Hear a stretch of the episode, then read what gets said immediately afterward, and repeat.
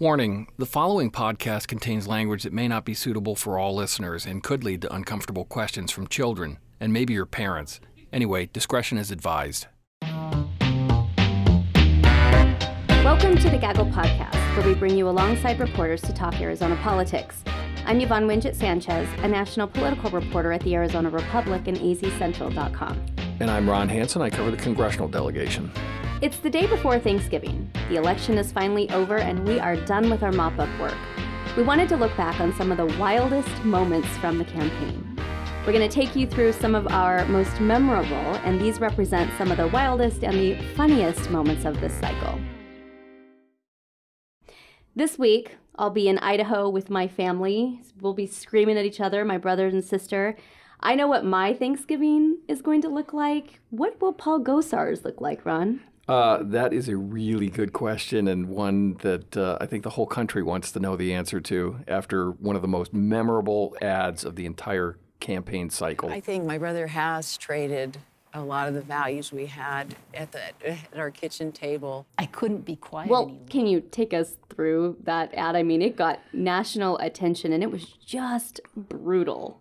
Yeah, so Paul Gosar comes from a pretty sizable family. He has nine siblings, and um, they, as it turns out, are not necessarily like he is uh, on politics. And they decided to throw in for his opponent, Dr. David Brill. And rather than just doing that, they decided to cut a campaign commercial. My name is Tim Gosar. David Gosar. Grace Gosar. Joan Gosar. Gaston Gosar. Jennifer Gosar, Paul Gosar is my brother. my brother. And I endorse Dr. Brill. Dr. Brill. Wholeheartedly endorse Dr. David Brill for Congress. Ouch. Totally brutal. Like, I know that siblings don't always get along, but this is pretty remarkable. Yeah, th- this was what, as I said, this is an ad that had everybody talking across the country on this. Look, Paul Gosar has said and done a lot of things in the last two years that have stood out, often for the wrong reason. This is one that really kind of was almost unfair. You're feeling sorry for this man at this point. It's like, really? And, you know, not only are these siblings obviously having problems with Paul, but what about the ones that didn't come on here? It's like this is going to be crossfire at the Thanksgiving table. I can't wait to hear your narrative post Thanksgiving on how that thing went. Well, Nick Pearson, he's the Republican who ran for the U.S. House. He also, um, this was absolutely one of my favorite ones. He he made waves um, in his first and only uh, primetime debate with his uh, Democratic challenger Raul Grijalva. What happened there? Okay, so there's the debate, but before we get to that, there was a planning meeting. This was the first debate of the cycle for the Republic working with Horizon. And Yvonne and I are trying to plan out and consider questions and whatnot. And you thought about raising an issue about, you know, their background.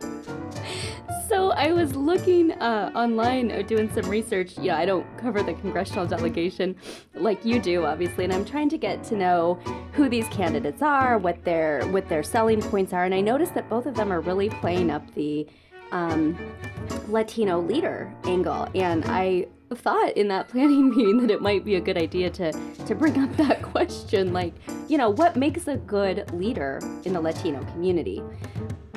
I didn't win that battle. Yeah, uh, you were overruled on that uh, quite out of hand, as I recall. So then we get to the Let's debate. get it started, Nick. Um, you are running against an experienced member of Congress. Why? I've been watching the incumbent since I was in college, and he's not a good example of a Mexican. He's not a good example of a Mexican American, and he's not a good example of an American. He's not a good role model for the people in our community. That's why I'm running. Okay, uh, we, we definitely need a response to that. I almost thought that I blacked out. like it was so I could not believe what was going on, and I felt like I was I needed help because I had to moderate that debate, and I just I couldn't. It was like I couldn't believe that I had heard what Nick Pearson said like was actually true. Like I thought I was kind of dreaming or something. and my eyes got all big and I felt myself doing something that I shouldn't be doing. Like I just couldn't believe it. And then the fact that it it didn't end there. Like it And the, went the, the direction that we're going in is clearly the wrong direction. He creates a superstition that because of his Mexicanness, really, I'm as Mexican as he is. You look at our culture, our families, w- we're not that far uh, geographically from each other. So, So when it just at, went on and on, and I couldn't even believe it. I had to ask Congressman Grijalva if he drinks on the job, and he said no. And Mr. Pearson, I, I want to give uh, the congressman a chance to respond to one specific allegation. Have you been drunk on the job? No. Okay. I tried to move on. Moving and, on. And again, like here we an hour of this. At one point, Pearson accused Grijalva of putting his own interests in front of um, the the districts, and uh, I remember us asking him, like, "Hey, can you explain specifically how he's done that?" And he says, "Well, if you look in the public record, there's a number of areas." And that's been the case. And we kept asking him, Can you give us examples? And all he would say is, Well, Yeah. Uh, so thank you, Nick Pearson. You uh, you made the election debates uh, quite memorable. That that was the first one out of the gate, and as it turns out, it was the best. It was the best. The next uh, debate featured uh, congr- uh, congressional district nine candidates. Uh, that was where Greg Stanton and um, Mr. Ferrara, Steve Ferrara, were on stage for an hour. Batting back and forth, and Ferrara, I mean, he was the Republican. He wanted to take it to to Stanton. This was the one chance he had, the one and only shot he had in this primetime uh, episode to to really shine. So, you know, there you are, like you like literally almost have like this live grenade in your hand. You don't know what's going to happen in this debate. And then we're coming off of the crazy one, you know, with Raul Grijalva and Nick Pearson. I was expecting some kind of fireworks, right? Like the bar had been set in some regards. Ferrara's trying to get to Stanton, and Stanton is just sitting there with his head cocked kind of up. And at one point, like I literally thought he had fallen asleep. Like his eyes were closed, and I I couldn't figure out. At one point, I wanted to just slap him across the chest and be like, "Wake up! Like, come, go, go!" Oh, Congressman elect. Let's. There's going to be some dry debates. Uh, you're going to. You're. You don't know what you just signed up for. So please spare us disease. Well, and he was clearly trying to just get through it without making any news, any waves, and that's pretty much what he did. His opponent, Steve Ferrara, went viral with a very likable uh, TV ad. Why send Dr. Steve Ferrara to Congress? In the fifth grade, he wore this for his school picture. Did he get beat up? Of course he did. That even if you know, even if you're not a Republican, even if you don't agree with him on policies, you gotta like the guy. Yeah, this is somebody who uh, leans in on the uh, the nerdy uh, kind of uh, outlook, And and he doesn't care what people think. He holds hands I give him men. credit. He he, holds men uh, like he had this one and let it fly. And oh yeah, he saved a dolphin. Did your candidate save a dolphin? I didn't think so. Steve Ferrara, bowler tie wearing, head shaven, man holding, dolphin fiction, badass. Paid for by AFBIC, Americans for Badasses. That was, I think, probably my favorite ad of the cycle. Yeah, this is this is the best ad of the cycle. I agree. Uh, you know, this was fun, and uh, you know, I think we take politics too seriously sometimes. This is having a, a laugh, and you know what? It's good for Steve Ferrara for letting us share in that. So the ad that was never cut was the one featuring Sheriff Joe Arpaio on Sacha Baron Cohen's TV show. This is the infamous segment in which Joe Arpaio shows up at an LA warehouse thinking he's going to appear before a Finland audience live and is totally and utterly and epically punked. Men ja, men hey. Hello, Pippi Lundstrom. It's me, OMG. Whiz boy, OMG. Dab, dab, just hands. And today I've got a special guest. It's not just me unboxing. No, I'm with Sheriff Joe Arpaio. So he, And he is the toughest Took it like sheriff. a champ. I guess I gotta give, I gotta, Ted uh, that you housed I gotta give him that. It was a pretty raunchy episode, though. I mean, you got this 86 year old guy who is. I mean, you know, it's Joe Arpaio. We've all known Joe Arpaio. We've all interviewed Joe Arpaio.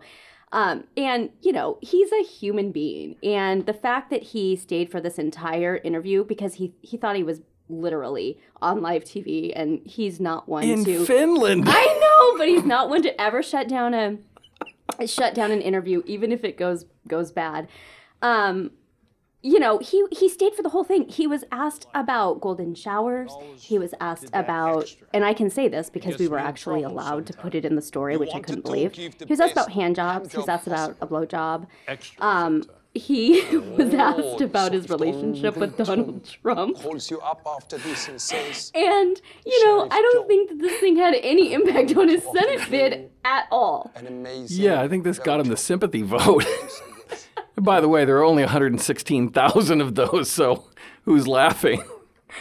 So he sat there for like six minutes having this conversation with Sacha Baron Cohen, who was like unwrapping. I don't know for, for people who have kids, like he's unwrapping these little boxes of these toys called Shopkins, and he's just sitting there having a conversation with with Joe Arpaio about the the golden showers and the um, you know his relationship with Trump, illegal immigration, and it wasn't until days before the episode aired that Arpaio went public and acknowledged that he had been punked, and we had a pretty remarkable conversation Well, the with him. guy was never from Finland. He was posing as a famous comedian from Finland. What was And the so question about? interviewing me. What was the question about sex? Well, he threw in some connotations. Uh, I kind of like to say this. I'm kind of bashful, like hand job. He meant, you know, a couple other things. Uh, what do you call it? Uh, uh, uh, let me think. Uh, shower, golden showers, and I'm thinking, wait a minute. What the hell has this got to do with the interview?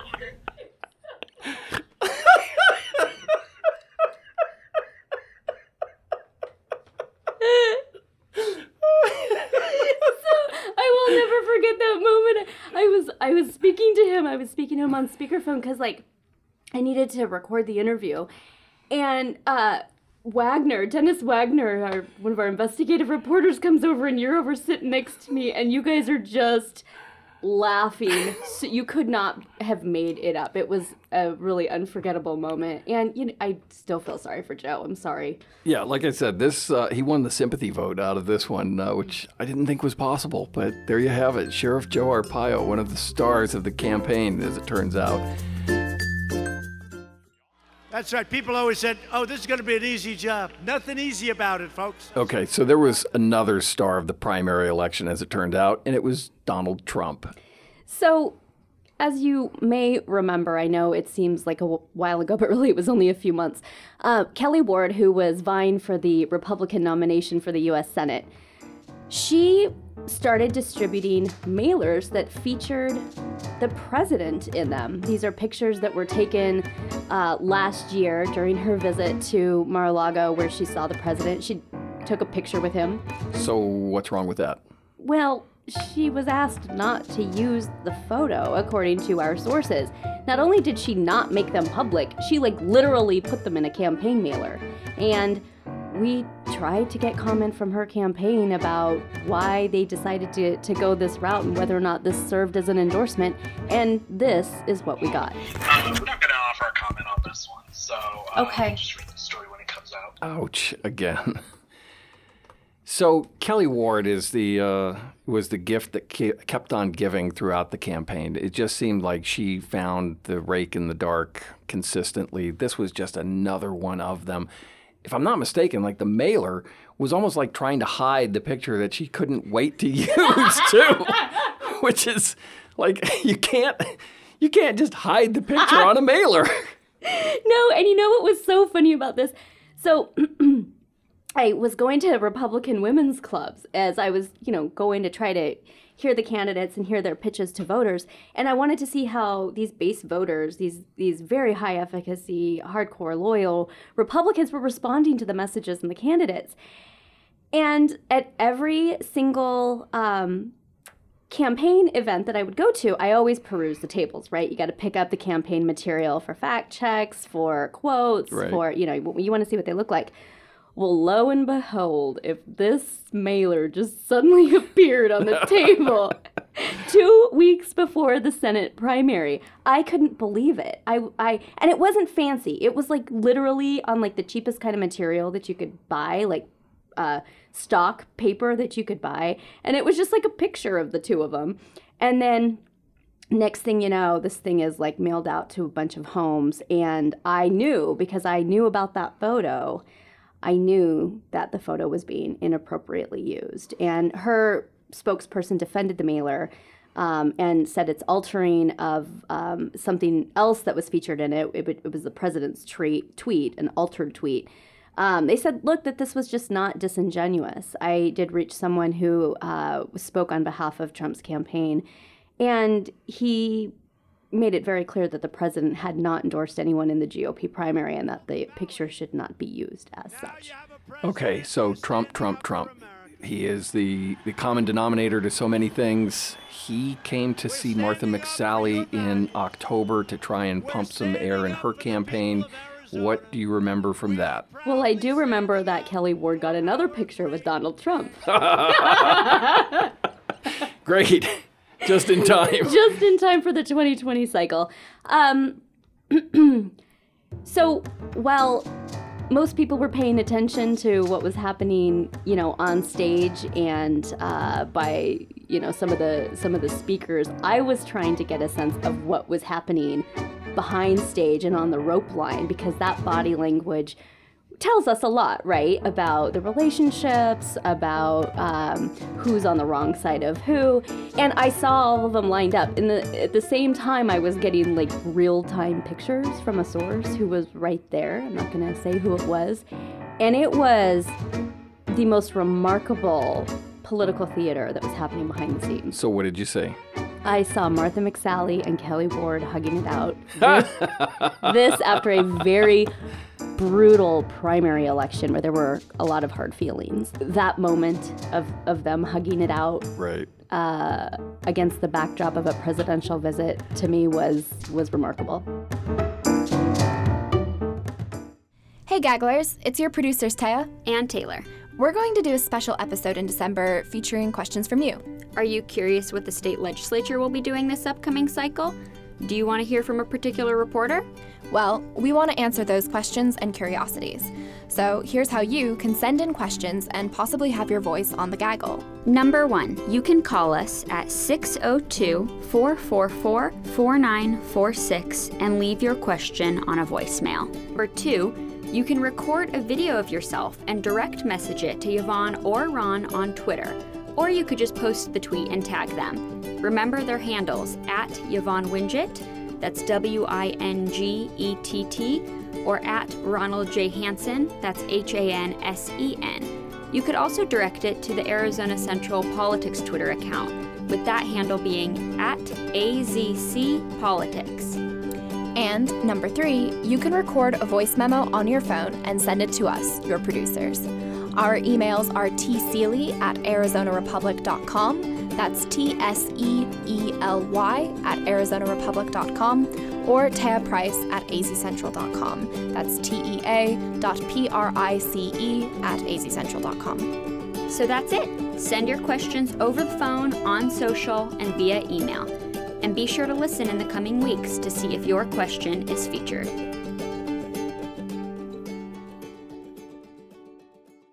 Mr. Tom O'Halloran, he is the Democrat who locked down uh, his reelection campaign against Wendy Rogers, but not before he, you know, was almost duped by some uh, Republicans posing as socialists. Hello. Hi. Hi. Do you have, um, are there two young Republicans named Ahmad or Jose who, any of you remember Republicans? I don't believe so.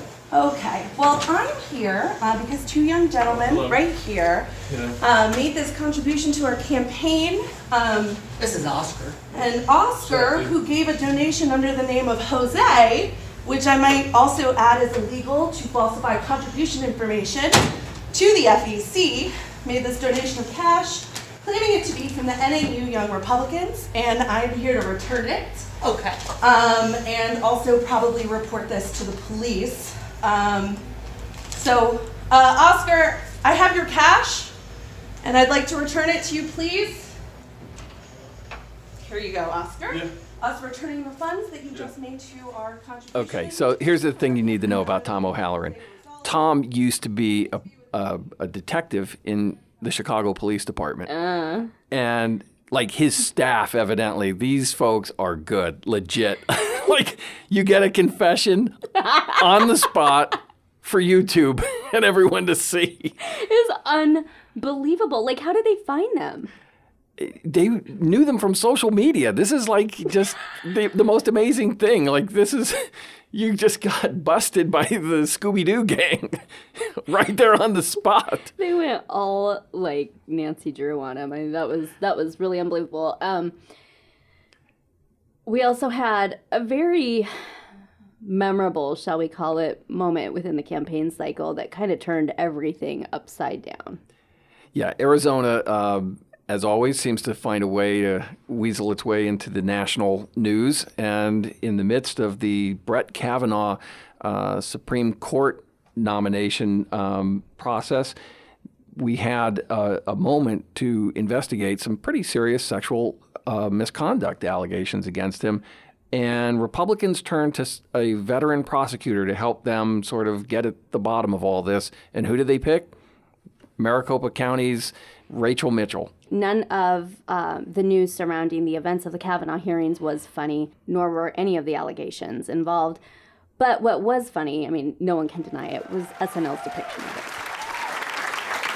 So hi, I- I've got about 4,000 loose papers on this weird little baby desk they set for me here, okay? Now, okay, first of all, hello. My name is Rachel Mitchell. I'm here mostly for Twitter. And although everyone will constantly be referring to me as female prosecutor, you can really just call me straight up prosecutor, okay?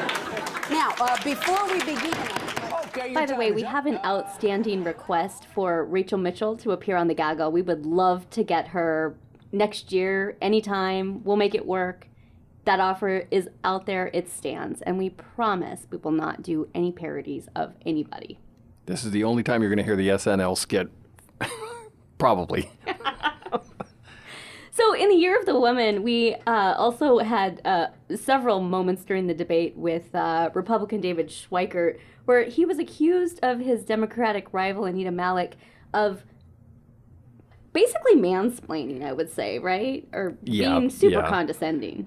Respond, please. Ms. Malik, I'm, I'm sorry, but your, your math is quite wrong.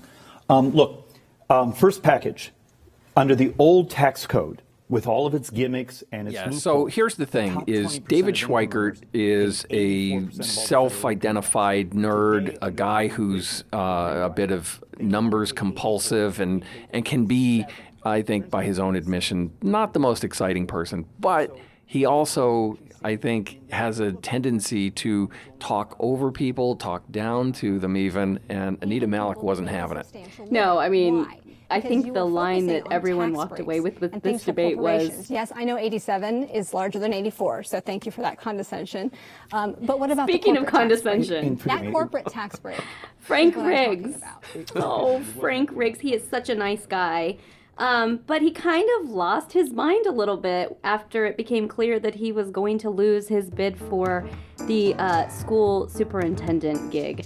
Uh, we were watching this play out in real time. I think I was frantically taking snapshots and sending them to our former colleague Ricardo Cano because you know there are very few people who can appreciate um, you know what it's like to watch these types of just epic meltdowns as reporters. So Frank Riggs got in a Twitter fight with a number of people, Republican uh, operatives and such, and just kind of melted down. And you could just see his his political aspirations like sinking with every tweet.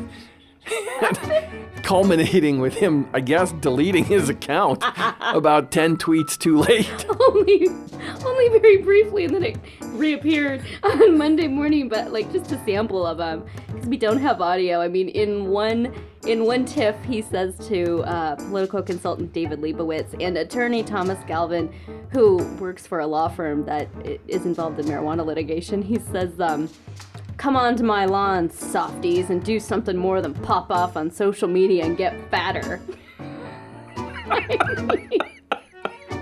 he called them punk and coward and uh, you know I, I, think my favorite was at the end when they just said like enjoy your retirement you know just you're done I mean, to his credit, he did say, like, look, I shouldn't have taken the bait. The person who was trying to bait me, I, who I've never met, has trolled me and been rel- relentlessly um, critical of him since his 2014 uh, governorship bid, and that, you know, he, he should have just blocked him and, and moved on and uh, exited left stage with dignity intact. Yeah. So losing with dignity is a pretty hard thing to do. And uh, if Frank Riggs showed us how not to do it, maybe Martha McSally gave us uh, an example of how we should do it. It was a concession speech. I wish her all success. That we have to concede succeeded. Even Representative Martha McSally's dog, Boomer, wanted to shake her hand. And everybody who voted for me, I'm so grateful for you as my wingman and my wingwomen in this journey. Boomer is now my nominee for best performance. So on the campaign trail, Boomer has appeared multiple times. Boomer goes to the campaign office. Boomer helped her mail in her early ballot. Um, she loves that dog, and anyone who's had a pet, you know what that relationship is like. Yeah, so there's a couple things we know about Martha McSally. One, she likes the A10 warthog and wears it around her neck all the time. And two, she loves her dogs. And this was sort of uh, no surprise to anyone who has followed her for much time. And it was really just sort of this touch of humanity that I think a lot of folks wanted to see from Martha McSally the whole campaign. She, oh, there it is, like a week late. Yeah, he definitely stole the show and he, I think, gave everyone a moment of laughter and gave everyone like a moment to kind of maybe take a breath, walk away from the accusations of stolen elections or, you know, rigged elections, and just reminded everyone what it's like to like the other side. And that seems like a pretty good way to hand off to Thanksgiving. So thank you for this trip down memory lane for uh, our uh, campaign cycle that is now behind us, mercifully. And before we start thinking ahead to the next one, which will be starting in about eh, five minutes. So, Ron? Yes, Yvonne? Pass the potatoes? And uh, send the turkey my way. Happy Thanksgiving, everyone. We hope you are enjoying your family and your friends. Thank you so much for following us throughout this campaign cycle. It has been quite a year. Thanks for listening to the Gaggle podcast. We hope you had fun. At least we did. We got to empty our notebooks and our memories. If you have any questions or comments, you can find me on Twitter at Yvonne Wingett. You can find me at Ronald J. Hansen, and that's H A N S E N. If you like the show, please subscribe and leave us a rating. This episode was edited and produced by Taylor Seely, Téa Francesca Price, and Kaila White. Thanks again. We'll see you next week.